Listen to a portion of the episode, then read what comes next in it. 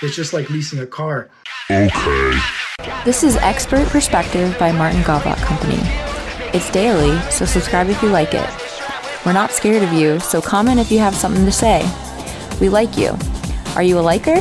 Like this episode if you like it and you're a liker. Welcome.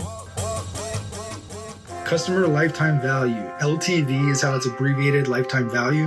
When you get a new patient and they have to come get for a checkup every month, their lifetime value isn't just the one the one visit, it's every visit that entire month plus the next 11 months that year, plus however many years that they stay a patient with you. So you want to do things like maximize your lifetime value of your customer by having a good customer experience, a good patient experience, a good client experience.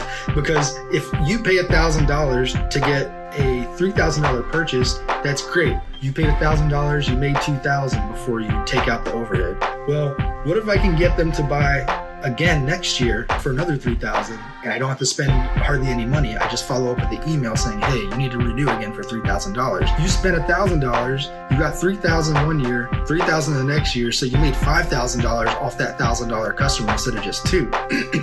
Another way this gets interesting is say you pay $1,000 for a customer and you charge them $3,000 and then next year they do it again for 3000 Well, it might be harder next year to get another 3000 from them, but if you charge them only $2,000 the first year and then charge them only $2,000 the next year, then you made $3,000 instead of just $2,000 off of one year by keeping them there for two years and then extending their happiness another year. So that way, the third piece of the lifetime value and the fourth are better and better. Not only did you make more money than the one shot, you did a two shot, gave them a discount, and still made more money and have more likelihood of bringing them on for a third year. It's just like leasing a car. People are more likely to come back and buy or lease from you if they have a lease from your dealership because you have contact with them, they have a good experience, and they got a good deal.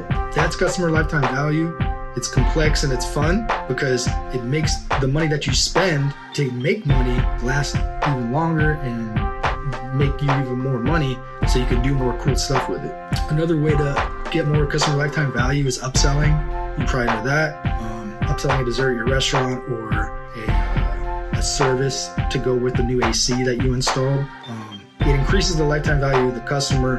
And remember, every chance, every time you upsell something, you're you're making another experience for them to like you more. So it's not just valuable money terms in the short term, the medium term, it's valuable in the long term too, because the more things you do that make them happy, the more likely they are to come back and the more money they're likely to spend with you.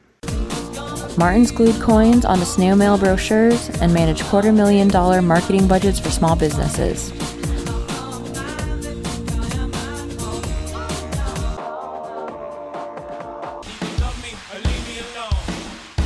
From citrus sellers to surgery centers. He pulls no punches on our website or any of our content when bragging about how to do what we do well. Follow, like, subscribe, or do whatever, wherever you want. We have a podcast, Alexa Flash Briefings, Facebook, TikTok, and all that. And if you decide to partner with us, you know you'll get to relax since we've got that 100% five star review and success rate over all the years we've been around. What, is, what are you saying there? Martin's glued coins in a snail mail brochure? What does that mean?